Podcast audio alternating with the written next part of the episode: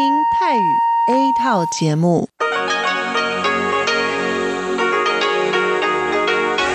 ที่นี่สถานีวิทยุเรดิโอไต้หวันอินเตอร์เนชันแนล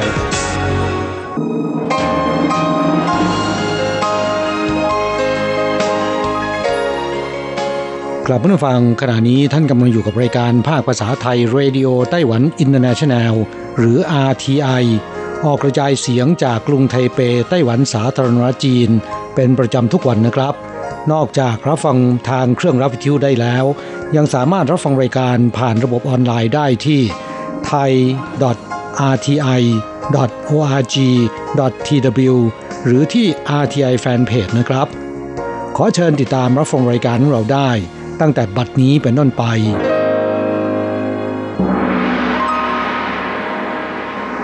สวัสดีครับผู้ฟังที่รักและคิดถึงทุกท่าน กระผมอโศกศรีจันทร์พร้อมกับคุณอัญชันกลับมาพบกับผู้ฟังอีกเช่นเคยนะครับ ในช่วงของสโมสรผู้ฟัง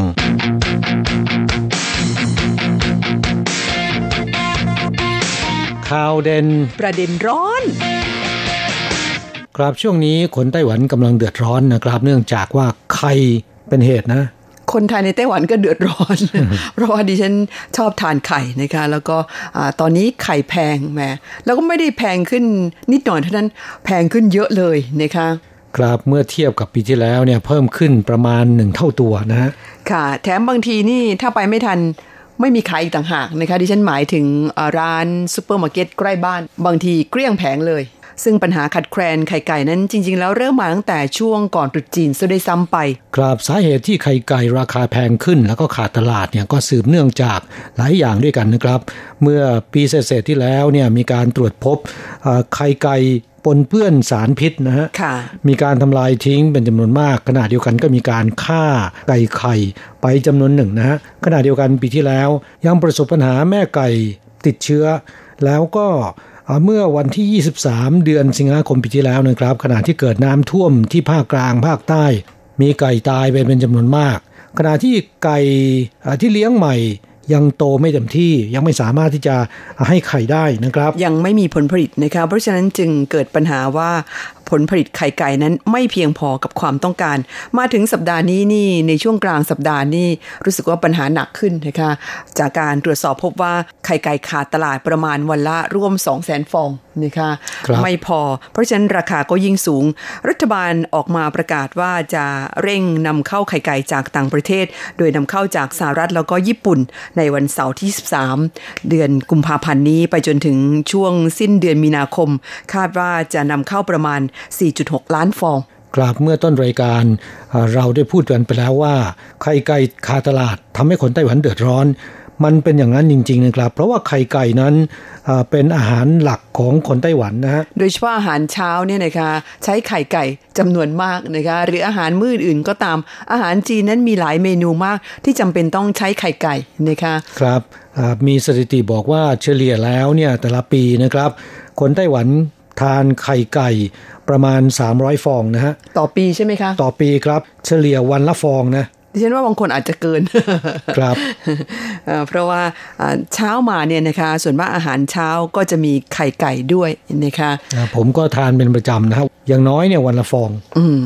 ช่วงนี้ทนกินไข่แพงไปสักระยะหนึ่งนะคะ จนกว่าเขาจะนำเข้าไข่จากต่างประเทศ แล้วก็ราคาถึงจะลดสู่ระดับปกติค่ะ แต่ผมไม่ยักก็มีความรู้สึกเท่าไหร่ ก็คุณไม่ได้ซื้อ ไม่ได้ซื้อ ค่ะ มีคนอื่นซื้อให้รับประทานนะคะพูดถึงเรื่องความเป็นอยู่ของคนไต้หวันในสัปดาห์นี้เนี่ยก็มีข่าวเกี่ยวกับเรื่องของ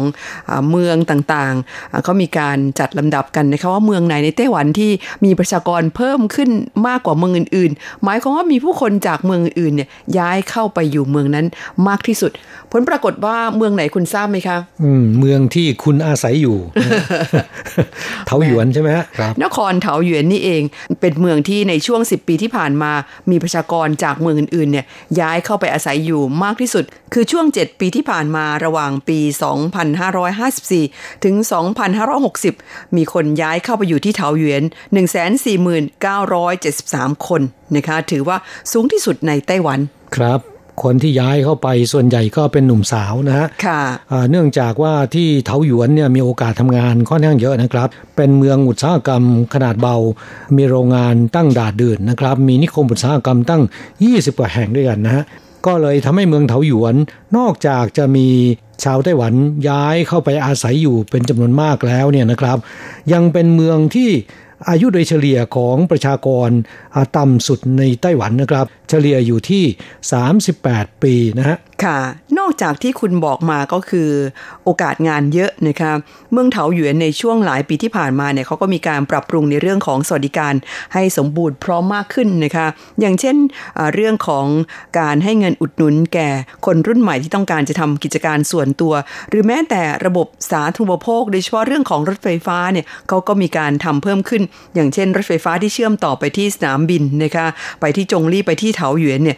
สร้างเสร็จเรียบร้อยแล้ว ก็สะดวกมากขึ้นนะคะอีกทั้งสำหรับคนชรา อันนี้ถ้าหากว่าตอนนี้ยังไม่ชราเนี่ยในช่วงวัยกลางคนก็ต้องคิดถึงอนาคตไว้ก่อน ถ้าหากว่าเราจะซื้อบ้านเราจะเข้าไปอยู่เมืองไหนเนี่ยเราก็คงต้องอยู่กันไปยาวนานใช่ไหมคะครับเพราะฉะนั้นวันหนึ่งเราก็จะต้องกลายเป็นคนชราก็คืออามีอายุมากกว่า 65 ปีขึ้นไปเนี่ยสวัสดิการของเมืองเถาหยวนนั่นก็คือ คนอายุ 65 ปีขึ้นไปนี่ไม่ต้องจ่ายเบี้ยประกันสุขภาพแล้วนะคะฟรีหมด นอกจากนี้แล้วในช่วง 3 เทศกาลสำคัญก็คือตรุษจีนไหว้บ้าจ่าง แล้วก็ไหว้พระจันทร์เนี่ยทางการแจกอังเปาให้คนละ 2,500 เหรียญวันผู้สูงอายุจ่ายอีก 2,000 เหรียญแหมดีจริง ๆ ครับปีหนึ่งก็ประมาณ 10,000เหรียญนะฮะก็ได้ตังค์อ่าเพิ่มขึ้นนะคะ อันนี้เป็นอังเปาที่ได้มาฟรีๆ โดยไม่มีการแบ่งว่าเป็นคนร่ำรวยหรือคนยากจนนะคะถ้าหากว่าคุณอ่าเข้าข่ายผู้สูงอายุ 65 ปีขึ้นไปเนี่ยสวัสดิการส่วนนี้ได้ทัดเทียมกันหมดนะคะนอกจากเถาหยวนแล้วอันดับ 2 รองลงมาที่มีคนย้ายเข้าไปอยู่มากก็คือ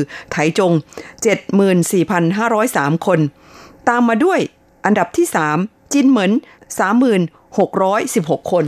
ครับจินเหมือนนั้นแม้นจะอยู่ไกลนะครับ ห่างจากเกาะไต้หวันเกือบจะ 200 กิโลนะฮะค่ะอ่าใกล้ๆจีนเหมือนใหญ่นะครับ แต่เนื่องจากว่ามีสวัสดิการดีมากทีเดียวนะ ที่เกาะจินเหมินมีโรงผลิตสุราชื่อดัง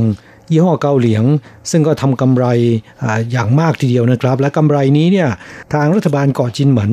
นำมาปันส่วนให้กับประชาชนอ่าที่อยู่บนเกาะนี้นะครับ ค่ะ สวัสดิการของเกาะจินเหมือนนั้นมีมากมายนะคะที่ผู้คนจำนวนมากทีเดียวมองว่าแหมย้ายไปอยู่มั่งก็ดีเหมือนกันนะคะข้อแรกที่ดิฉันบอกก็เหมือนที่คุณบอกมาก็คือ เนื่องจากว่าจินเหมือนเนี่ยเป็นที่ตั้งของโรงงานผลิตสุราที่มีชื่อแล้วก็กิจการดีมาก ผลประกอบการดีมากทำกำไรสูงทุกปีนะคะเพราะฉะนั้นประชากรบนเกาะจินเหมือน เมื่อคุณอายุ 20 ปีขึ้นไปเนี่ยในช่วง 3 เทศกาลสำคัญคือตรุษจีน เทศกาลไหว้บ้าจ่างแล้วก็เทศกาลไหว้พระจันทร์ โรงงานสุราเนี่ยจะมอบสุราเกาเหลียงที่ผลิตในปีนั้น ให้คนละ 1 โหล 12 ขวด เพราะฉะนั้น 3 เทศกาลก็ 36 ขวด 3 โหล ครับแต่ละขวดแพงมากนะ ซึ่งสุราเกาเหลียงนั้นยิ่งเก็บนานก็ยิ่งรสชาติดี ราคาก็ยิ่งแพงขึ้นตามลำดับ ประการที่ 2 ก็คือ เด็กนักเรียนที่เกาะจินเหมือนตั้งแต่อนุบาลจนถึงมัธยมปลาย คือก่อนเข้ามหาวิทยาลัยเนี่ยอาหารกลางวันนี่ทานฟรีทุกโรงเรียนทุกคนไม่มีแบ่งร่ำรวยยากจนนะคะแถมครอบครัวรายได้ต่ำเนี่ยมอบค่าเล่าเรียนให้อีกเทอมละ 3,000 เหรียญสวัสดิการอย่างที่ 3 ก็คือ สนับสนุนให้ผู้คนมีบุตร บุตรคนแรกให้ 20,000 ถ้าเป็นคู่แฝดให้60,000ถ้าเป็นแฝดสามให้ท้องละ40,000นี่จ่ายกันเยอะจริงครัๆบนะคะรวมแสนสองนะฮะค่ะ ประการต่อไปก็คือ ขึ้นรถเมล์ฟรีหมด ขึ้นเรือมีส่วนลด แล้วก็ค่าตั๋วเครื่องบินภายในประเทศเนี่ยลด 30%ทุกคนทุกเที่ยวนะคะสำหรับคนจีนเหมือนเท่านั้นนะสำหรับคนจีนเหมือนเท่านั้น สุดท้ายที่คนจีนเหมือนค่อนข้างจะชื่นชอบเขาบอกว่าแม้แถวนั้นเนี่ยไปเมืองจีนได้ง่าย นั่งเรือแค่ 30 นาที ค่าเรือแค่ 650 เหรียญบวกค่าทำความสะอาดเรืออีก 100 เหรียญ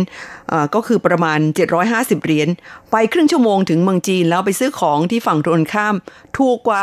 บินมาซื้อที่ไต้หวันอีกนะคะเพราะว่าค่าเครื่องบินมาไต้หวัน แล้วก็นั่งเครื่องบินต้องใช้เวลา1ชั่วโมงเต็มนี่ถ้าไม่อยู่ไกลเนี่ย ผมก็อยากจะย้ายไปอยู่เหมือนกันนะแหมก็คิดเหมือนกันกราบจากเรื่องที่คุณอัญชันเล่าแล้วนะครับ สัปดาห์ที่ผ่านมานี้ก็มีข่าวฮือฮาอ่ามีสาวฮ่องกง ขโมยแมวเปอร์เซียมีชีวิต 2 ตัวนะครับ ราคากว่า 3 6 0 0 0 0เหรียญไต้หวัน โดยแซงทำเป็นหญิงท้องโตซ่อนไว้ที่ท้อง ผ่านฉลุยด่านสนามบินทั้งขาออกที่สนามบินเถาหยวน แล้วก็ขาเข้าที่ฮ่องกงก็เป็นเรื่องที่ถือได้ว่าพิสดารยิ่งกว่าในหนังฮอลลีวูดนะครับกลายเป็นประเด็นที่มีคนพูดกันมากทั้งในไต้หวันในฮ่องกงหญิงที่ขโมยผู้นี้นะครับ ชื่อนางสาวหลี่เยี่ยนถิง ซึ่งก็เป็นชาวฮ่องกงอายุ 35 ปี เดินทางมาจากฮ่องกงเมื่อช่วงวันตรุษจีนที่ผ่านมานะครับ ตรงไปที่ร้านขายแมวในเขตซานเสียนครนิวไทเปช่วยโอกาสที่ช่วงตรุษจีนในร้านมีพนักงานดูแลเพียงแค่คนเดียวนะครับ พนักงานเข้าไปในห้อง ขโมยแมวเปอร์เซียสีขาวสองตัว ราคารวมแล้ว 3 6 0 0 0 0 เหรียญไต้หวัน แล้วก็ตรงไปยังสนามบินแซงทำเป็นหญิงท้องโตพานดานฉลุยนะครับ กลับสู่ฮ่องกงไปอย่างราบรื่นนะหลังเกิดเหตุเนี่ยนางสาวจางเจ้าของร้านตรวจสอบจากกล้องวงจรปิด ทราบว่านางสาวหลี่เป็นคนขโมยจึงแจ้งให้เพื่อนที่ฮ่องกงนะครับ ไปทวงถามที่บ้าน แรกๆ นางสาวหลีไม่ยอมรับปฏิเสธนะครับ แต่เจ้าของแมวโพสต์คลิปที่ถ่ายจากกล้องวงจรปิด แล้วก็ขู่ว่าหากไม่คืนจะแจ้งความดำเนินคดีทันที นางสาวหลี่จึงยอมคืนแมวทั้งสองตัวให้เพื่อนของนางสาวจาง และเตรียมส่งกลับไต้หวันในเร็วๆนี้นะครับ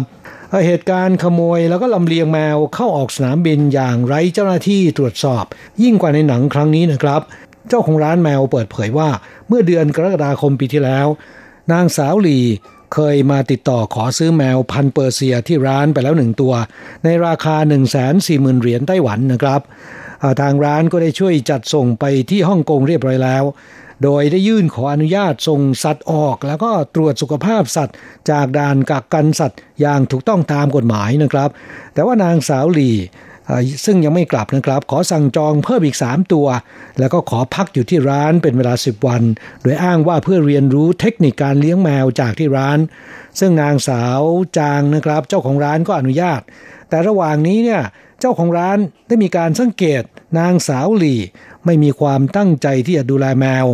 ประกอบกับแมวตัวที่ซื้อไปแล้วเนี่ยไม่ได้รับการดูแลอยู่ในสภาพแวดล้อมที่เหมาะสม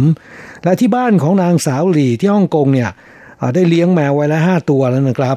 จึงคืนค่ามัดจำแมวสามตัวปฏิเสธที่จะขายให้อีก แต่ไม่นึกว่านางสาวหลีเนี่ยจะอาศัยช่วงตุจีน ที่ร้านมีพนักงานดูแลเพียงแค่คนเดียว บินมาจากฮ่องกงตรงไปที่ร้านขโมยแมวเปอร์เซียอายุ 5 เดือน เป็นตัวผู้หนึ่งตัวนะครับ แล้วก็ตัวเมียหนึ่งตัว กลับไปยังฮ่องกงคาดว่าน่าจะใช้ช่วงที่พักอาศัยอยู่ที่ร้าน ศึกษาสภาพแวดล้อม และเวลาการเข้าออกงานของพนักงาน ใช้เวลาในการขโมยเพียงแค่ 15 นาทีเท่านั้นนะครับ หลังจากได้แมวแล้วเนี่ย ก็รีบเดินทางไปยังสนามบินเถาหยวน สันนิษฐานว่าได้เตรียมยาสลบมาฉีดให้กับแมวทั้งสองตัวนะครับ จากนั้นผูกไว้ที่ท้องแซงทำเป็นสาวท้องโตเดินทางออกจากสนามบินเถาหยวน และเข้าฮ่องกงฉลุยนะฮะนี่นางวางแผนเรากับขโมยสมบัติล้ำค่าเลยนะคะเนี่ย จะถือว่าล้ำค่าก็ไม่ผิดนะ เพราะว่าตั้งสามแสนหกหมื่นเหรียญนะฮะ คือคงจะชอบแมวสองตัวนี้อยากจะได้มากเป็นพิเศษนะคะ ครับหลังเกิดเหตุเนี่ยเจ้าของร้านพบกรงแมว ส่วนที่เป็นมุ้งลวดถูกตัดขาด แมวเปอร์เซียราคาแพงทั้งสองตัวเนี่ยหายไปซะแล้ว จึงตรวจดูจากกล้องวงจรปิด พบเป็นฝีมือของนางสาวหลี่ จึงแจ้งให้เพื่อนที่ฮ่องกงไปทวงถาม ตอนแรกก็ปฏิเสธนะครับไม่ยอมรับ แต่เมื่อเจ้าของร้านโพสต์คลิปกล้องวงจรปิดขู่จะเอาเรื่อง นางสาวหลี่ก็ร้องไห้อ้อนวอนขออย่าได้แจ้งความเลย ตนยินยอมคืนแมวทั้งสองตัวโดยดีนะครับ แล้วก็ได้คืนไปเรียบร้อยแล้วนะฮะแม่แต่ว่าข่าวนี้ก็ทำให้ผู้คนในไต้หวันค่อนข้างชงนสงสัยว่าโอ้โหที่ออกไปยังไงนะคะไม่มีการตรวจสอบกัน ที่สำคัญก็คือที่ฮ่องกงก็เข้าไปได้ยังไงนะคะครับเรื่องนี้ฟังดูแล้วไม่น่าเชื่อนะว่าจะทำได้นะครับ เจ้าหน้าที่สนามบินของทั้งที่ไต้หวันและฮ่องกงไม่มีการตรวจสอบพบเห็น ปล่อยให้ผ่านได้อย่างฉลุย มีการสันนิษฐานกันว่าแมวทั้งสองตัวเนี่ยน่าจะถูกวางยาสลบก่อนนะเพราะว่าโดยสัญชาตญาณของแมวแล้วเนี่ยจะไม่อยู่นิ่งนะครับ ยิ่งถูกผูกมัดไว้ที่ท้องมันก็จะดิ้นจนหลุด อืมแต่มันจะข่วนเอาซะได้ซ้ำนะคะดิฉันว่า และแม้นจะให้เกียรติหญิงตั้งครรภ์ไม่ต้องผ่านเครื่องสแกนนะครับ แต่แมวแต่ละตัวมันยาวกว่า 30เซนติเมตรนะฮะน้ำหนักทั้งสองตัวรวมกันหนักกว่า 4 กิโลกรัม เวลาผูกไว้ที่ท้องเนี่ย แล้วก็เดิน มันคงไม่เหมือนกับหญิงมีคันทั่วไปต้องดูออกแน่ๆนะ ดูมันค่ะ ก็ลำบากเอาการนะคะ แต่ว่าคนขโมยเนี่ยเธอก็มีความพยายามอย่างสูงนะคะ แต่ว่าความพยายามแบบนี้นั้นไม่สนับสนุนให้เอาเยี่ยงอย่างนะคะครับ งานนี้ระบบรักษาความปลอดภัยรวมถึงเจ้าหน้าที่ของท่าอากาศยานนานาชาติเถาหยวน และท่าอากาศยานเช็คแลบก๊อกของฮ่องกง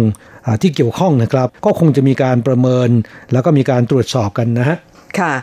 เรื่องที่นำมาคุยให้ฟังในวันนี้เพื่อนฟังของเรามีความคิดเห็นอย่างไรบ้าง ก็แสดงก็ส่งเข้าสู่รายการมาแลกเปลี่ยนกันนะคะ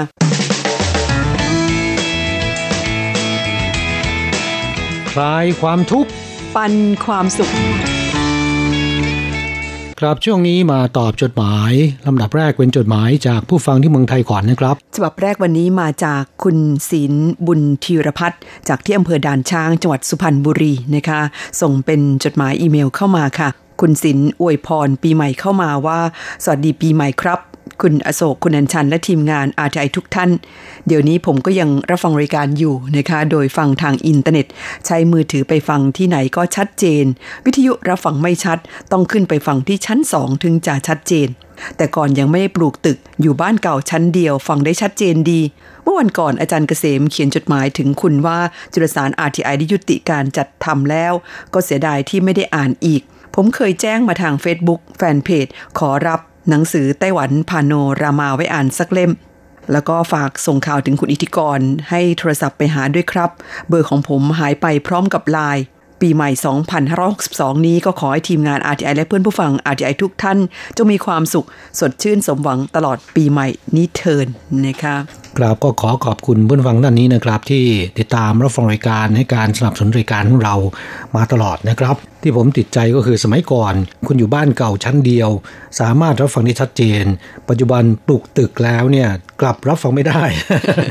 ยังดีที่รายการของเราออกอากาศทางอินเทอร์เน็ตนะคะเราเพื่อนของท่านนี้ก็สามารถใช้มือถือรับฟังรายการของเราได้ ก็ถือว่าทำให้หลาย ๆ ท่านเนี่ยนะคะขจัดปัญหาในเรื่องของการรับฟังไปได้ในระดับหนึ่ง ส่วนที่พูดถึงเรื่องจุลสาร RTI ที่เรายุติการจัดทำไปแล้วนั้น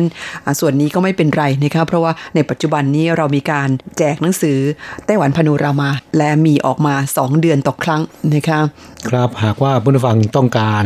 นิตยสารเกี่ยวกับไต้หวันเล่มนี้นะครับ เราในฐานะที่เป็นทีมงานที่ช่วยสำนักพิมพ์แห่งนี้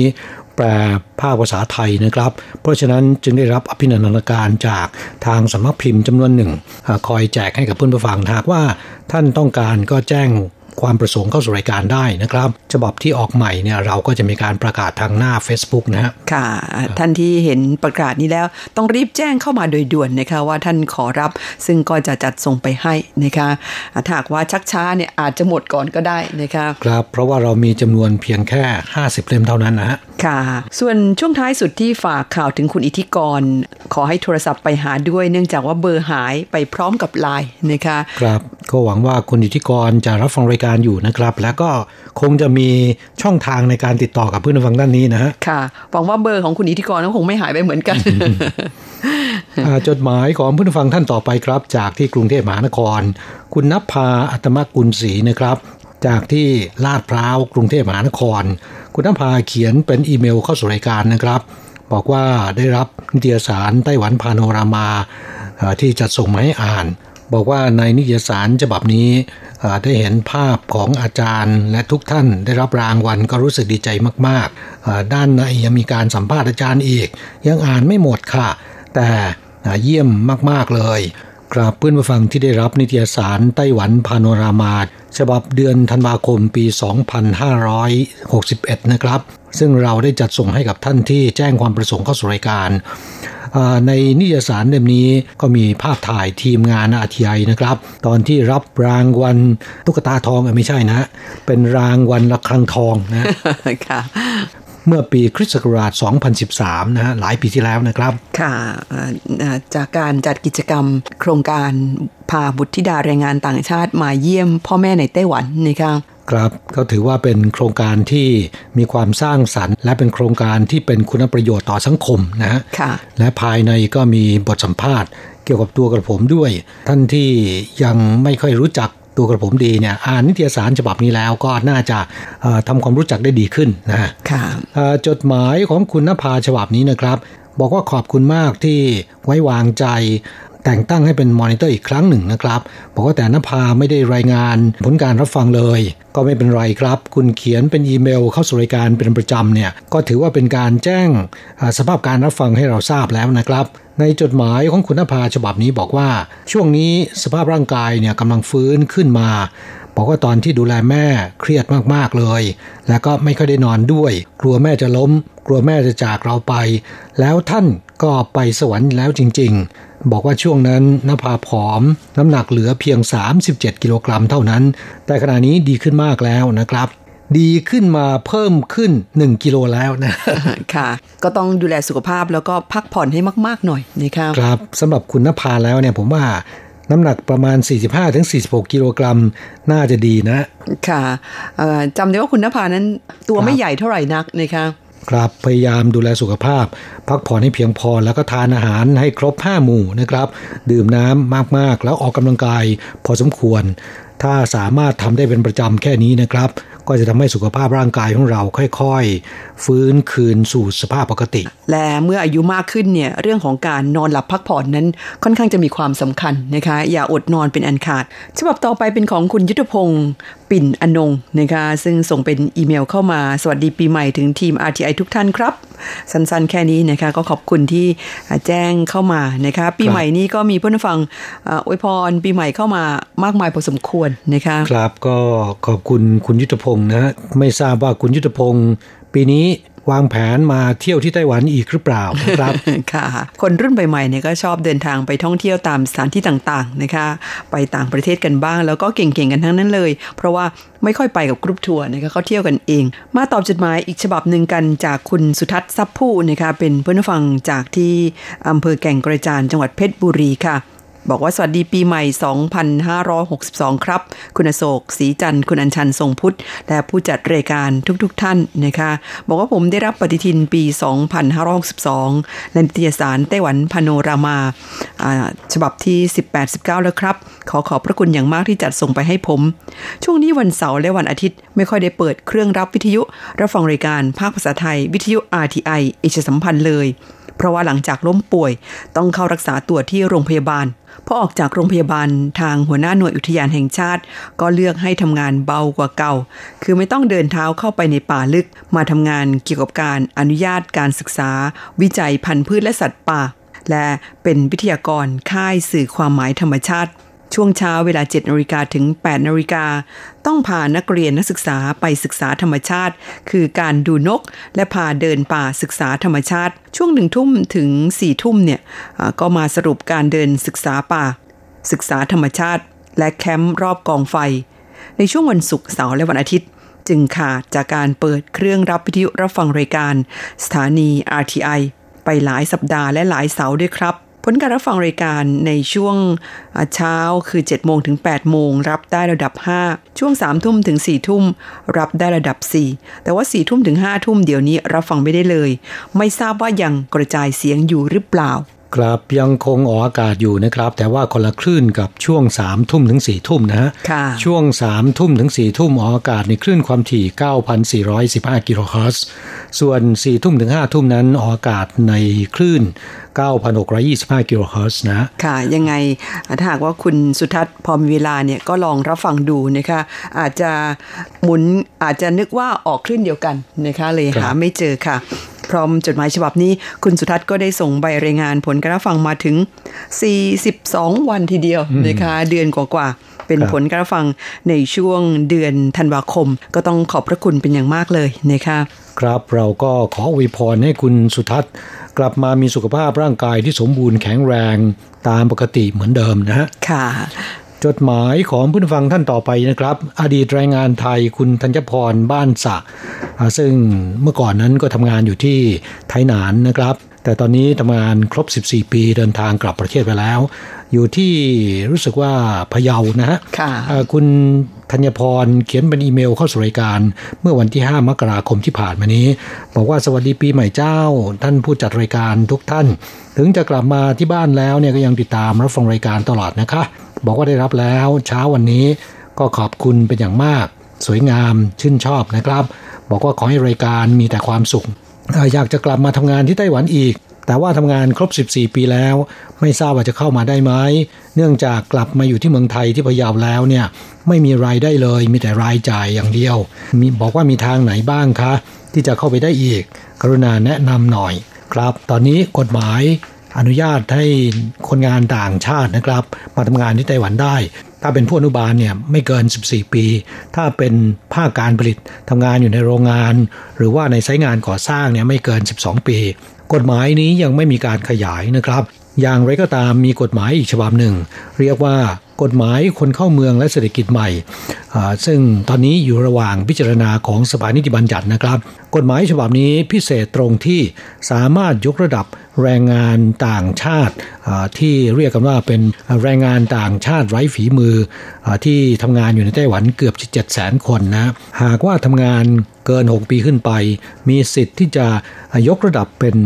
แรงงานกึ่งฝีมือได้ ซึ่งจะไม่ถูกจำกัดระยะเวลานะครับ แต่ก็ยังไม่ทราบเหมือนกันว่ากฎหมายฉบับนี้หากว่าผ่านแล้วเนี่ยจะมีผลต่อคนที่ทำงานเกิน 12 ปี 14 ปี กลับไปอยู่เมืองไทยแล้วหรือไม่นะครับ ก็ต้องรอดูกันต่อไปนะฮะยังไงถ้ามีความคืบหน้าเนี่ยเราจะรีบแจ้งให้เพื่อนฟังทราบในทันทีนะคะครับคุณธัญพรก็ติดตามรับฟังรายการต่อไปก็แล้วกันนะค่ะมีข่าวดีต้องแจ้งทันทีนะคะเพราะว่ามีหลายท่านเหมือนกันที่พูดมาคล้ายๆกับคุณธัญพรนะคะคือทำงานในไต้หวันทุกเดือนเนี่ยมีรายรับมีเงินเดือน แต่เมื่อทำงานจนครบสัญญาไม่สามารถทำต่อไปได้แล้ว กลับไปอยู่เมืองไทยมีความรู้สึกว่าเอ๊ะอยากจะกลับมากันอีกนะคะมาตอบจดหมายอีกฉบับหนึ่งกันน่าจะเป็นชาวไต้หวันที่เรียนภาษาไทยนะคะคุณหลินจงอี้นะคะส่งเป็นจดหมายอีเมลเข้ามาค่ะ จากที่กุยซานชีนะคะนครเถาหยวน เขียนมาว่าผู้ที่เคารพ โปรดขอแจกนิตยสาร พาโนรามา ฉบับที่ 19 การเวลาความทรงจำช่างบุรณะงานศิลปะให้เราหลินจงอี้นะคะแหมเหมือนกับว่าใช้ภาษาพ่อขุนนะ ค่ะก็ถือว่าเก่งแล้วนะคะเพียงแต่ว่าบางประโยคหรือว่าการใช้ศัพท์นั้นอาจจะ ไม่ค่อยถูกต้องเท่าไหร่นะคะครับ ขอแสดงความนับถือนะ ค่ะ คนไต้หวันแท้ๆนะครับ สามารถที่จะเขียนภาษาไทยได้นะ อีกท่านหนึ่งคุณเฉินเจิ้งเซิงนะคะ อยู่ที่จงยางลู่ที่จงลี่นะคะ นครเถาหยวนค่ะ ส่งเป็นจดหมายอีเมลเข้ามา อันนี้น่าจะเป็นคนไทยนะคะ ชื่อคุณเสกสรร เขียนอีเมลส่งเข้ามาว่า เรียนทีมงาน RTI ผมเพิ่งทราบข้อมูลเรื่องวิทยาลัยภาษาจีนทางอากาศ มีความสนใจอยากเรียน จึงขอรับแบบเรียนทั้ง 3 ระดับชั้นด้วยครับค่ะ ก็ได้ส่งชีตแบบเรียนไปให้เป็นที่เรียบร้อยแล้วนะคะหวังว่าคุณจะนำไปใช้ประโยชน์ได้ค่ะ ครับความจริงในไต้หวันมีคนไทยมาตั้งรกรากอยู่ที่นี่มากพอสมควรนะค่ะดูจากสถิติของกระทรวงมหาดไทย แล้วก็สตอมอของไต้หวันเนี่ย ทราบว่าคนไทยที่อยู่ในไต้หวันที่ไม่ได้มาทำงาน เป็นผู้ที่มาตั้งรกราก มาเรียนหนังสือหรือว่ามาทำธุรกิจทำการค้าที่นี่นะครับ มาตั้งถิ่นฐานอยู่ที่ไต้หวัน มีจำนวนร่วมหนึ่งหมื่นคนค่ะ อันนี้ไม่รวมคนงานไทยนะคะอีกฉบับหนึ่งมาจากคุณเชียวชื่อหยินนะคะชื่อคุณบุตรสยามาศ ส่งเป็นจดหมายอีเมลเข้ามาค่ะ บอกว่าสุขสันต์วันปีใหม่ ขอให้ทีมงานอาทีไอทุกท่าน สุขภาพแข็งแรง สุขสมใจดังที่ฝัน สมหวังทุกคืนวังนะคะไม่ทราบว่าสะกดผิดหรือว่าพิมพ์ผิดนะคะน่าจะพิมพ์ผิดมากกว่านะฮะคุณฉีหุยจินนะคะหรือใช้นามแฝงว่าดอกหญ้าในป่าปูน ส่งอีเมลเข้ามา บอกว่าสุขสันต์วันปีใหม่ ขอให้ทีมงาน RTI ทุกท่านมีสุขภาพแข็งแรงและมีความสุขมาก ๆ เช่นกัน ครับก็ขอขอบคุณเพื่อนฟังที่ส่งคำอวยพรเข้าสู่รายการนะครับ ก็ขอให้เพื่อน RTI ของเราทุกท่าน จงมีสุขภาพร่างกายสมบูรณ์แข็งแรง แล้วก็คิดสิ่งใดก็ขอให้สมดังความมุ่งมา่ปรารถนาทุกประการเทินค่ะที่สำคัญที่สุดนะครับ ขอให้ทุกอย่างราบรื่นนะค่ะ เวลาในรายการของเราวันนี้หมดลงซะแล้วค่ะ เราจะกลับมาพบกันใหม่ที่เก่าเวลาเดิมในสัปดาห์หน้าสำหรับวันนี้ขอความสุขและสวัสดีจงเป็นของเพื่อนผู้ฟังที่รักทุกๆท่าน ด้วยความปรารถนาดีจากกระผม อโศกศรีจันทร์ดิฉันอัญชันทรงพุทธสวัสดีค่ะ สวัสดีครับ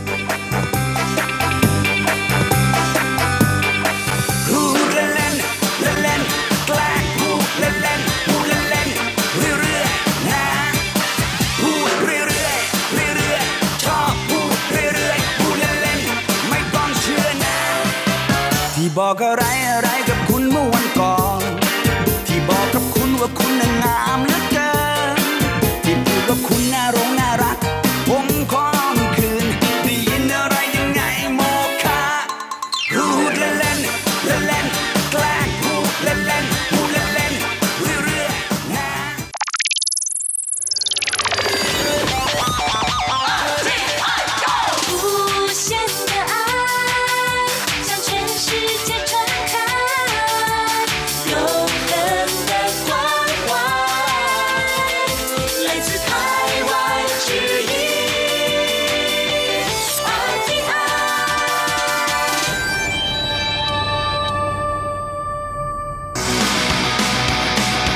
อย่างนี้เป็นยังไงนะ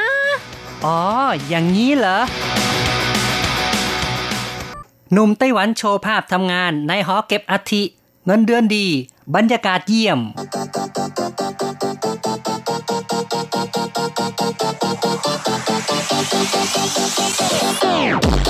อย่างนี้คุณจะว่ายังไง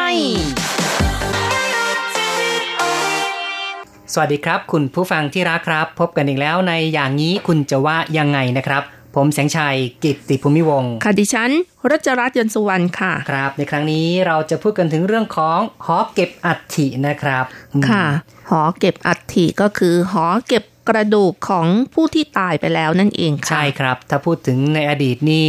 ชาวจีนก็จะใช้วิธีการฝังกันเป็นส่วนใหญ่นะครับ เพราะว่าชาวจีนเชื่อว่าการฝังนี้ก็คือการฝังทั้งร่างที่มีอวัยวะครบทั้ง 32 ประการค่ะ เวลาที่มาเกิดก็จะมีอวัยวะครบ 32 ประการด้วย อืม ครับ เป็นความเชื่อที่ว่าจะต้องมีอวัยวะครบถ้วนนะครับ ไม่งั้นเดี๋ยวมาใหม่นี่ขาดหายไปนะค่ะแต่เดี๋ยวนี้ความเชื่อแบบนี้ก็เริ่มจะเจือจางลงไปและ การชาปนกิจด้วยการเผานั้นเป็นที่ยอมรับมากขึ้นเรื่อยๆ แต่เมื่อเผาเสร็จแล้วก็ยังต้องหาที่เก็บอัฐิอยู่ดีนะครับค่ะซึ่งในบางส่วนนั้นถ้าหากว่าเป็นผู้ที่มีฐานะดีหน่อยเนี่ย ก็จะปฏิบัติคล้ายๆกับเป็นการฝังคือจะมีที่ส่วนตัวเลยนะครับ แล้วก็เป็นเอ่อเป็นช่องหรือว่าเป็นสุสานที่อยู่ตามภูเขาเป็นของตนเองที่อาจจะมีการซื้อเป็นกรรมสิทธิ์เอาไว้ แต่สำหรับผู้ที่มีฐานะไม่เอื้ออำนวยแบบนั้น ก็อาจจะมีการไปใช้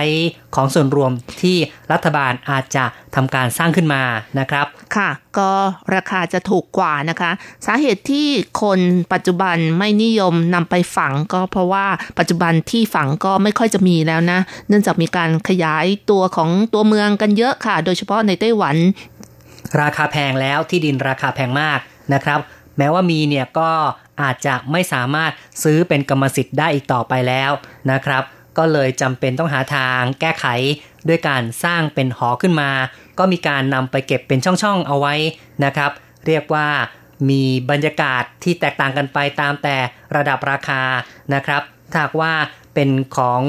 ออรัฐบาลที่สร้างขึ้นมาเนี่ยส่วนใหญ่แล้ว ช่องหนึ่งก็ประมาณเงินหมื่นก็มีนะครับไม่กี่หมื่น แต่ถ้าว่า เป็นระดับที่ดีขึ้นมาหน่อยนะครับ เป็นเอกชนเนี่ยส่วนใหญ่แล้วก็จะเป็นเงินแสนขึ้นไปจนถึงเป็นหลักล้านหลายๆล้านก็มีเหมือนกันนะครับค่ะ ราคาของที่เก็บอัฐินี่แตกต่างกันไป เขาก็บอกว่าขึ้นอยู่กับตำแหน่งที่ตั้งด้วย แล้วก็สิ่งแวดล้อม สิ่งอำนวยความสะดวกต่างๆ การจัดการหรือว่าสิทธิ์การใช้อัฐินั่นเองนะคะอืมก็คือครับที่เก็บนั้นมีสิทธิ์ใช้แบบไหน อย่างเช่นว่า มีสิทธิ์ใช้อย่างเดียว หรือว่ามีสิทธิ์ทั้งหมดก็คือใช้ได้ตลอดไปอะไรอย่างนี้นะคะ มีสิทธิ์ในการใช้สอย แต่ว่าไม่มีกรรมสิทธิ์ในที่ดินนะครับ เหมือนกับการซื้อบ้าน ก็มีการแบ่งแบบนี้เหมือนกันถ้าหากว่าค่ะเป็นเฉพาะสิทธิ์ในการใช้สอยเท่านั้น ก็จะมีราคาที่ถูกกว่า แต่ถ้าหากว่า มีกรรมสิทธิ์ในที่ดินคือ เป็นการถือครองกรรมสิทธิ์ที่ดินร่วมกันกับผู้อื่นเนี่ยนะครับ ก็จะมีราคาที่แพงกว่าครับค่ะ ในสิทธิ์ของการใช้นี่ถ้าเกิดว่าบริษัทเอกชนที่ทำธุรกิจด้านนี้เกิดเจ๊งไปเนี่ยโอ้ก็อาจจะไม่มีสิทธิ์ใช้ต่อไปก็ได้อืมก็ค่ะอาจต้องย้ายเนาะลูกหลานที่อยู่ภายหลังเนี่ยนะครับ คงต้องหาทางอพยพโยกย้ายบรรพบุรุษไปที่อื่นละนะครับ ในกรณีที่เกิดเออไปเจอหอเก็บอัฐิที่เจ๊งหรือว่าล้มละลายขึ้นมานะครับ ก็เป็นสภาพที่เป็นอยู่ในปัจจุบัน ซึ่งอย่างที่บอกไว้ก็คือว่าในหอเก็บอัฐินั้นก็จะมีหลายรูปแบบหลายอย่าง และบางที่นั้นก็จะเป็นแบบที่ค่อนข้างจะดีหรูนะครับ เหมือนอย่างในเรื่องราวข่าวสังคมที่เราจะนำเสนอต่อไปนะครับ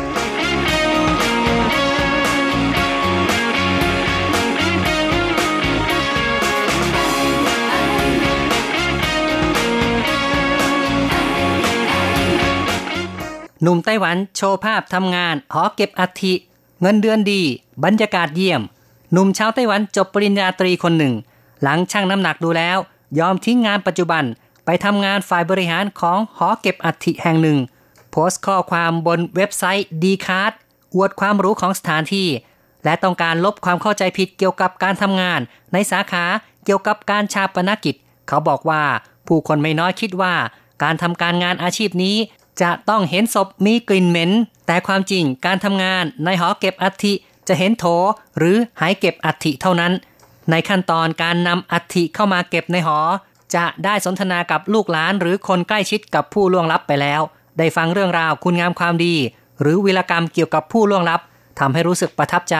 อาชีพนี้ไม่ได้จืดชืด แต่มีชีวิตชีวา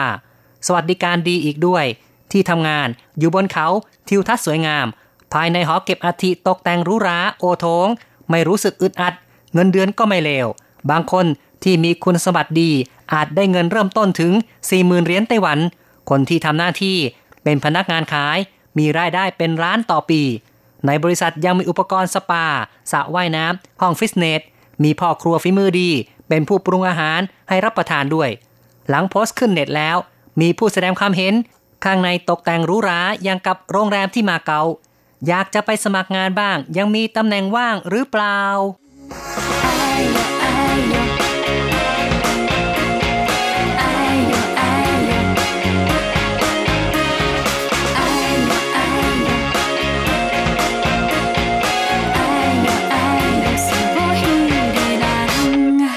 บรรยากาศดีมากเลยเนาะอยู่บนภูเขานะเนี่ย ได้ชมวิวนะครับ สวยๆ งามๆ และ ในตัวหอเก็บอัฐิเองนั้น ข้างในก็ตกแต่งไว้อย่าง หรูซะด้วยอย่างกับว่าอยู่ในโรงแรมเลยนะครับ ค่ะได้อยู่บนภูเขาอย่างนี้อากาศก็ดีด้วยใช่นะได้คะฟังแล้วก็รู้สึกว่าแม้อิจฉาจริง ๆ นะ คนที่ได้ทำงานในสถานที่ที่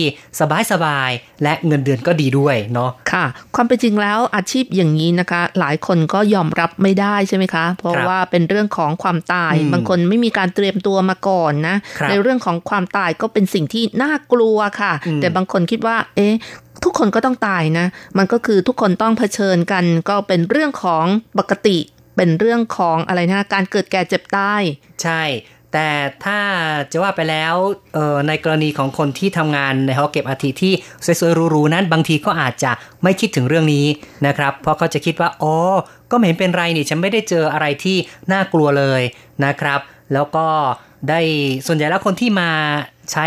หอเก็บ ก็บอัฐิแบบค่อนข้างราคาสูงนี่ส่วนใหญ่ก็มีฐานะดีด้วยนะครับค่ะเพราะฉะนั้นเนี่ยก็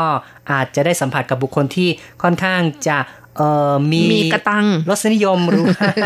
พร้อมที่จะจ่ายนะครับ ก็เลยทำให้รู้สึกว่าเออเนี่ยก็เป็นสภาพแวดล้อมการทำงานที่ดีนะครับค่ะ ก็ยังมีอีกอาชีพหนึ่งนะคะที่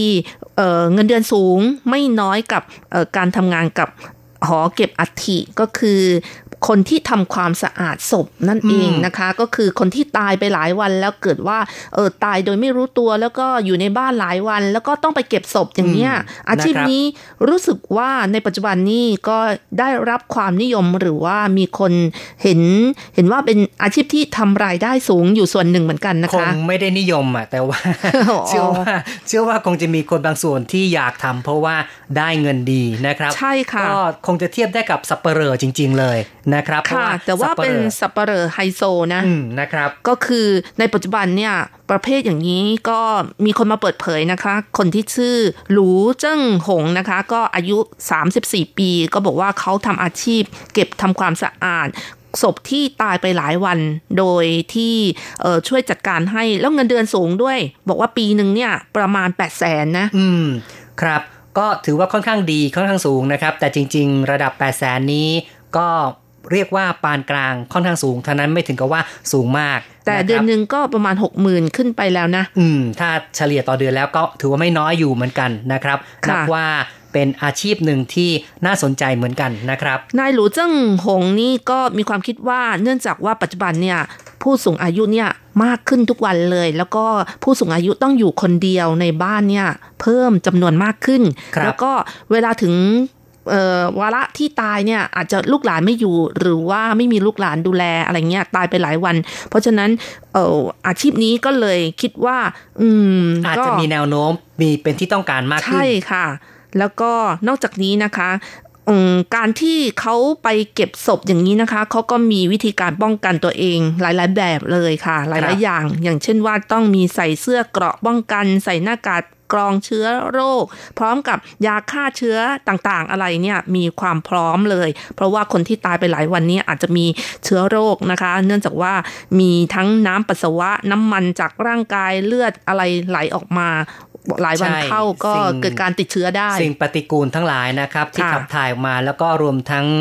การผุเปื่อยการเอ่อหมักหมม แล้วก็มีกลิ่นที่รุนแรงมากเลย ในกรณีที่ผ่านไปหลายวันแล้ว เป็นเอกอาชีพหนึ่งที่ถือว่าแตกต่างกันเหมือนกับฟ้ากระดินเลยนะกับหนุ่มของคนที่ทำงาน ในหอเก็บอัฐินะครับที่เรานำมาพูดคุยเปรียบเทียบให้ฟังกันนะครับเอาละครับต่อไปเรามาฟังความเห็นจากเพื่อนๆดีกว่าว่า มองเรื่องนี้อย่างไรกันบ้าง จากความเห็นแรกคุณพรทิพย์จวงนะครับ ในการพูดคุยทางโทรศัพท์ครับ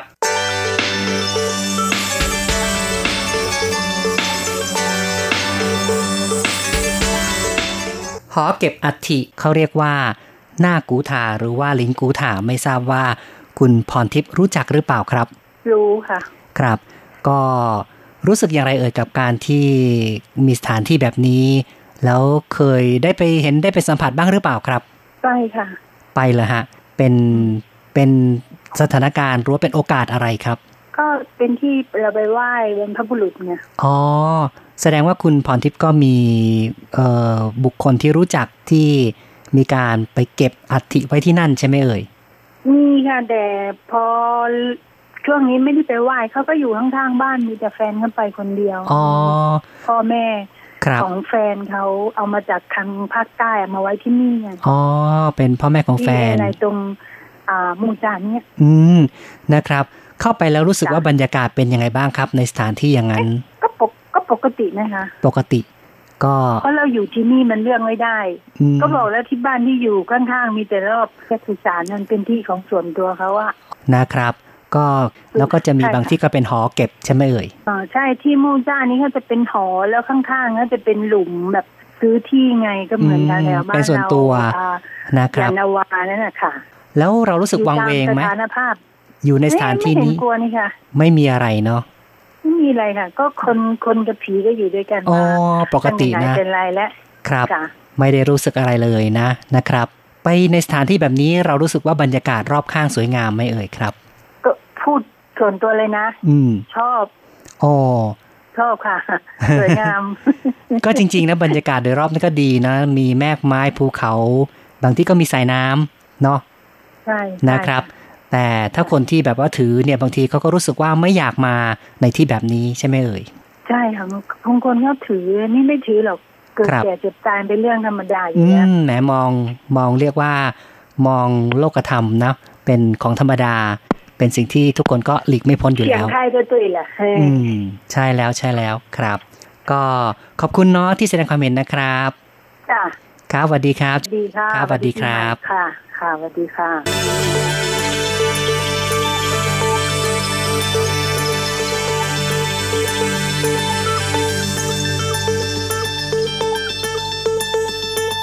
ครับจบไปนะครับความเห็นแรกจากคุณพรทิพย์จวงนะครับค่ะในความเป็นจริงแล้วในสมัยก่อนในอดีตนะคะ คนไทยก็มีลักษณะอย่างนี้เช่นกันนะคะ มักจะเก็บอัฐิไว้ที่บ้านหรือว่านิยมสร้างเจดีย์เพื่อเก็บอัฐิ เนื่องจากว่าบ้านของคนสมัยก่อนเนี่ยมีพื้นที่มากนะ มีบริเวณก็เลยแบ่งที่มาสร้างเจดีย์ไว้ประกอบกับ ความเชื่อของคนสมัยก่อนก็เชื่อว่าบรรพบุรุษผู้ล่วงลับไปแล้วจะคอยปกปักรักษาคนในบ้านนั่นเองนะครับ ก็นิยมที่จะเก็บไว้ที่บ้านเลยล่ะนะครับค่ะ กลายเป็นว่าผีกับคนก็อยู่อยู่ด้วยด้วยกันกัน ใช่ครับ อืม เช่นเดียวกันนะคะ สุสานบางแห่งในไต้หวันที่หลงเหลืออยู่ในปัจจุบันอย่างเช่น ถ้าใครไปเที่ยวที่จิวเฟินนะคะ จิวเฟินซึ่งเป็นสถานที่ท่องเที่ยว แต่ว่าด้านบนเนี่ยเป็นบ้านอนาคตเป็นส่วนใหญ่เลยค่ะครับมองไปแล้วก็คือสุสานนั่นเองค่ะอืมส่วนนะครับด้านล่างนี้เป็นร้านค้าเป็นที่อยู่อาศัย เพราะว่าคนสมัยก่อนเนี่ยก็เอ่ออยู่ด้วยกันเหมืไม่อนถืกัอนสาเนาะค่ะนะครับ อย่างไรก็เป็นบรรพบุรุษนะครับ คือเมื่อเสียชีวิตแล้วก็จะหาที่ใกล้ๆบ้านเนี่ยข้างๆ หรือว่าอะไรก็ได้นะครับ ที่สามารถจะนำไปฝังเอาไว้นะครับ ต่อไปค่ะก็มาฟังความคิดเห็นจากทาง Facebook กันบ้างนะคะ เราก็มีคำถามไปว่าตกแต่งหรู้จริงมีโคมไฟคริสตัลซะด้วยคุณจิ้งเหรินเฉินนะคะ ก็เขียนมาบอกว่าแถวไถจงติดแอร์ซะด้วย โอ้ ในหอนี่เป็นหอติดแอร์เลย แล้วก็นะครับที่ไหวมีบัตรเติมเงินอีกต่างหาก คิดเป็นนาที โอ้ไปใช้บริการต้องจ่ายตังค์อีกแนวโอ้โหคิดเป็นนาทีค่ะเสียนะครับค่าวางขั้นต้นแสนสี่อืมโอ้โห อันนี้บอกว่าแค่ป้ายนะอ๋อก็เป็นอะไรเขาว่าสื่อย่องเฉียนใช่ไหมคะอ๋อนะสิทครับธิ์การใช้สิทธิการนะใช้งานเท่านั้นเองไม่ได้มีสิทธิ์ในกรรมสิทธิ์ที่ดินนะครับค่ะเพราะฉะนั้นนี่ก็ถือว่าราคาค่อนข้างจะสูงเลย แล้วก็ไฮโซจริง ๆ เลย นะครับเนี่แน่ยนอนนะคะ อันนี้ก็คงเป็นสถานที่ที่คนมีกระตังในอดีตนะ อืม ก็คือว่ามีเงินนะครับฐานะดีลูกหลานก็ยังรวยอยู่ ก็สามารถที่จะไปใช้สถานที่แบบนี้ได้ครับ ต่อไปค่ะ ฟังความคิดเห็นจากทางอีเมลกันบ้างค่ะ คุณเมสันเอี่ยมศรีนะคะ เขียนมาบอกว่า งานนี้ต้องอาศัยใจกล้าและใจรักด้วย งานที่ผู้คนมองข้าม เพราะเป็นงานเกี่ยวกับ คนตาย และคิดไม่ถึงว่าสภาพแวดล้อมจะดีขนาดนั้น อืมเนาะนะครับไม่เชื่อจริงไม่น่าเชื่อจริง ๆ เลยว่า โอ้โหแหมแมกไม้ภูเขา ข้างในนี่ก็ยังตกแต่งหรูซะด้วยนะครับ ค่ะก็หวังว่าคนที่ตายไปแล้วจะอยู่กับธรรมชาติที่มีความสุขนั่นเองนะคะครับ คุณนภาอาตมกุลศรีนะคะ เขียนมาบอกว่าอาชีพอะไรก็ได้ทำแล้วได้เงิน อาชีพทำงานในหอเก็บอัฐิเงินเดือนดี แถมมีพ่อครัวปรุงอาหารให้กินยอดเยี่ยมมากค่ะอืมก็อยากทำงานแบบนี้บ้างเหมือนกันจริง ๆ เนาะค่ะนะครับแหมเป็นอาชีพสุจริตมันไม่เป็นไรหรอกค่ะ ใช่นะครับอาจารย์เกษมทั้งทองนะคะ เขียนมาบอกว่าหอเก็บอัฐิในไต้หวันทำเป็นธุรกิจ ทำรายได้มากมายหรือครับ จึงสามารถจ้างพนักงานเงินเดือน เริ่มต้น 40,000เหรียญไต้หวัน ดูแล้วเหมือนกับสถานที่รับฝากเก็บอัฐิที่ญาติเอามาฝากไว้ ในเมืองไทยแถวบ้านผมจะเก็บอัฐิไว้ในโกดทองเหลือง ในช่องตามกำแพงวัด หรือไม่ก็ใส่ในเจดีย์เล็กๆ วางไว้ตามแนวกำแพงวัดวันดีคืนร้ายก็มีมือดีมาเจาะกำแพงวัด วันดีคืนร้ายก็มีมือดีมาเจาะกำแพงวัดเจาะเจดีย์ขโมยเอากดทองเหลืองไปขาย โดยเทอัฐิไว้ดูต่างหน้า โอ้โหแหมจริงๆกดทองเหลืองนี่ ราคาก็คงไม่กี่ตังค์นะ เงินสิบเงินร้อยมั้ง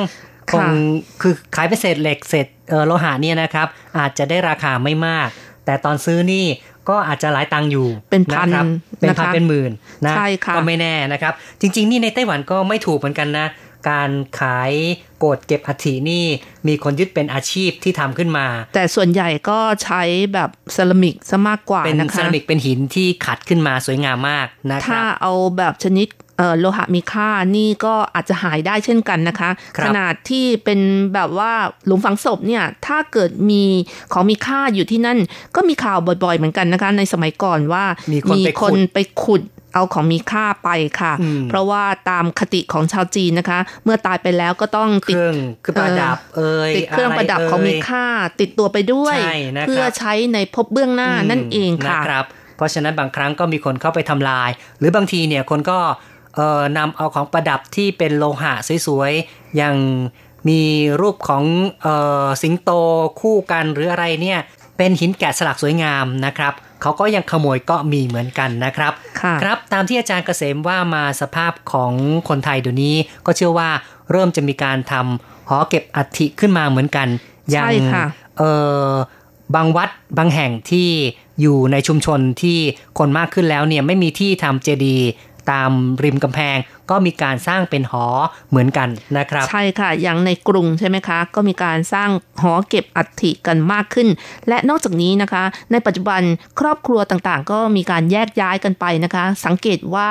แบบเออคนในสมัยก่อนที่มีการเก็บอัฐิตั้งแต่บรรพบุรุษรุ่นปู่ย่าตายาย เก็บไว้เยอะๆนะคะ หลังจากที่มีการแยกย้ายไปอยู่ในที่ต่างๆแล้วต่อมาก็มีการรวบรวม อัฐิทั้งหลายนะคะ เอามาเผาอีกทีแล้วก็เอาไปลอยอังคารกันก็มีนะคะนะครับเพราะเนื่องว่าจากสังคมเปลี่ยนไป จะได้ไม่ต้องเป็นภาระในการดูแลกันต่อไปนะครับ ใช่ค่ะอืมค ต่อไปค่ะ ก็มาฟังความคิดเห็นจากคุณชัยนรงค์กันบ้างค่ะ คุณชัยนรงค์บอกว่าความจริงดูๆไปก็น่าอิจฉาเงินเดือนเริ่มต้นสูง และรายได้ต่างๆ รวมทั้งวิวสวยๆ ในสถานที่ทำงาน ผมมองว่าสิ่งที่กล่าวมาข้างต้นนั้น เป็นเรื่องธรรมดามากและหาได้ไม่ยาก แต่ควรจะพิจารณาเรื่องที่สำคัญกว่า คือ โอกาสเกี่ยวกับความก้าวหน้า และความสามารถในการพัฒนาตนเองอย่างยั่งยืนใน อนาคตควบคู่ไปด้วย อืม ก็สถานที่ทำงานแบบนี้ จริง ๆ อาชีพอื่นก็พอจะหาได้อยู่เหมือนกันค่ะนะครับ ไม่จำเป็นต้องมาทำงานที่หอเก็บอัฐิก็ได้ แล้วก็ถ้าอยู่ที่หอเก็บอัฐินี้ก็ จำเจซ้ำซากอย่างนี้ เงินเดือนจะปรับไปสักเท่าไหร่เชียวทำนองนั้นค่ะนะครับก็เป็นแต่ความเห็นที่ต้องคิดเหมือนกันนะครับ เงินเดือนสูงอย่างนี้ก็สามารถเลี้ยงครอบครัวได้ดีกว่าไปทำงานอย่างอื่นนะ บางคนอ๋อก็คิดอย่างนี้ก็เพแล้วราะว่าแต่อาจจะเออเป็นอะไรนะคะเป็นงานที่เขาชอบก็ได้ก็อันแล้วนี้แต่เป็นเรื่องของนานาจิตตังใช่นะคะนะครับ เพราะว่าปัจจุบันเศรษฐกิจก็ไม่ค่อยจะดีนะอืมการลงทุนทำอะไรต่างๆ อาจจะเจ๊งก็ได้ เสี่ยงเกินไปนะครับมิสู้ว่าอยู่แบบนี้ไปเรื่อยๆ ก็ดีเหมือนกันนะครับ คุณนิติธรนะคะ เขียนมาบอกว่างานสบายเงินดีแบบนี้หลายคนคงอิจฉานั่นน่ะสิครับค่ะ ก็คงมีหลายคนอยากจะไปทำอยู่เหมือนกันในภาวะที่เศรษฐกิจแย่ๆอย่างนี้ ถ้ามีเงินเดือนดีที่มั่นคง ใครๆก็อยากจะทำล่ะนะครับ ค่ะ ต่อไปค่ะ คุณโกทูนะคะ เขียนมาบอกว่า ผมชื่อสุรินทร์ครับ ผมคิดว่าคนนี้ฉลาดน่านับเป็นแบบอย่าง เพราะยังไงเสียเขาก็ทำงานสุจริต และได้ค่าตอบแทนอย่างงามซะด้วย ครับจบหมดแล้วนะครับ นานาความเห็นนานาทัศนะจากเพื่อนๆผู้ฟังของเรานะครับ ในเรื่องเกี่ยวกับการทำงานในหอเก็บอัฐินะครับ ซึ่งถ้าจะว่าไปแล้ว ในเรื่องเกี่ยวกับความเกิดความแก่ความเจ็บความตายนี้นะครับ เป็นสิ่งที่เราเราๆท่านทั้งหลาย ก็หลีกหนีกันไม่พ้นอยู่แล้ว ถ้ามองเป็นเรื่องธรรมดาก็คงจะไม่รู้สึกหวาดเสียวอะไรนะครับไม่ว่าจะทำงานที่ไหนก็ตามแต่นะครับ หรือแม้แต่ทำงานในหอเก็บอัฐินั้น เราก็คงจะไม่เกิดความหวาดกลัวอะไรนะครับ และถ้าจะพูดถึงอีกแง่หนึ่งเนี่ยนะครับ สถานที่ที่เก็บอัฐินั้นก็เป็นที่เอ่อ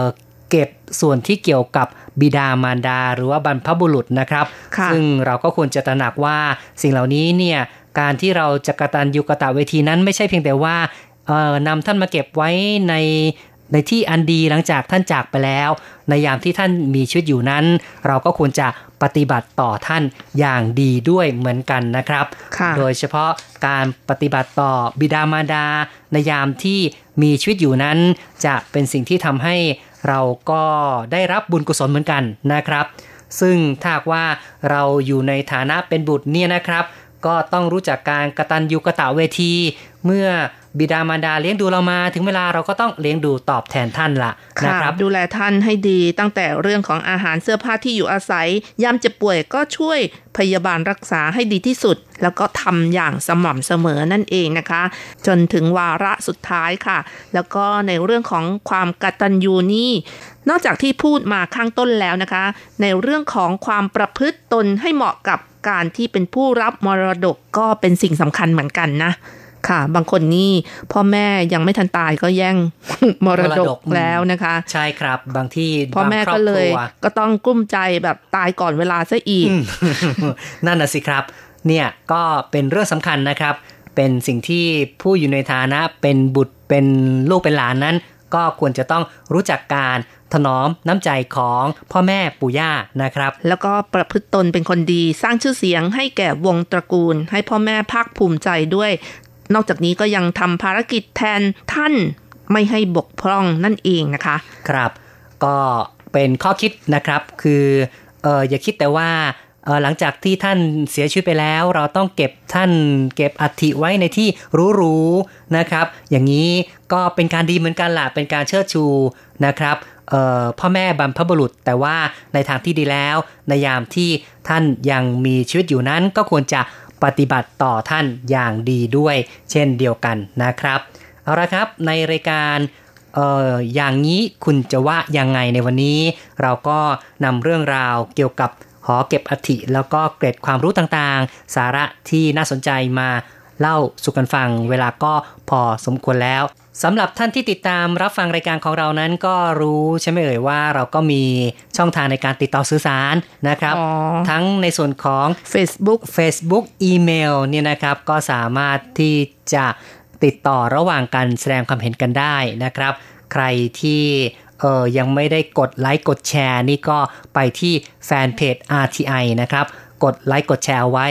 และเราก็จะมีการส่งข่าวสารให้เป็นประจำนะครับ แล้วก็แสดงความคิดเห็นมาด้วยนะคะ แบ่งปันความเอ่ออะไรนะ ความรู้ประหรืสบว่าการณ์ประสบการณ์ต่างๆ ที่พบเห็นกันมาเล่าสู่กันฟังได้นะคะ ใช่นะครับ ส่วนใครที่อยากจะพูดคุยทางอีเมลนั้นก็ส่งมาที่ tsk at rti org tw นะครับค่ะ ส่วนท่านใดที่อยากจะพูดคุยทางโทรศัพท์นะคะ อย่าลืมค่ะเอ่อทิ้งเบอร์โทรศัพท์ไว้ด้วย ก็ส่งมาทางอีเมลก็ได้นะครับ แจ้งเบอร์โทรศัพท์ของท่านไว้ แล้วเราก็โทรจะโทรไปพูดคุยกันนะครับ ก็ถือว่าเป็นการแลกเปลี่ยนความคิดเห็น แชร์ประสบการณ์ทางด้านต่างๆ อันจะเป็นประโยชน์ต่อคุณผู้ฟังโดยรวมด้วย เอาละครับ ในวันนี้เรามาฟังเพลงปิดท้ายกันดีกว่า ในเพลงที่ชื่อว่า ซิ่งฝูลู่ซั่งบนเส้นทางความสุขนะคะ จากการขับร้องของไช่อีหลินค่ะ หลังจากที่ฟังเพลงกันแล้วเราสองคนพร้อมทั้งผู้จัดทำรายการก็ต้องขออำลาไปชั่วคราวก่อน อย่าลืมกลับมาพบกันใหม่ในครั้งต่อไป สวัสดีค่ะ สวัสดีครับ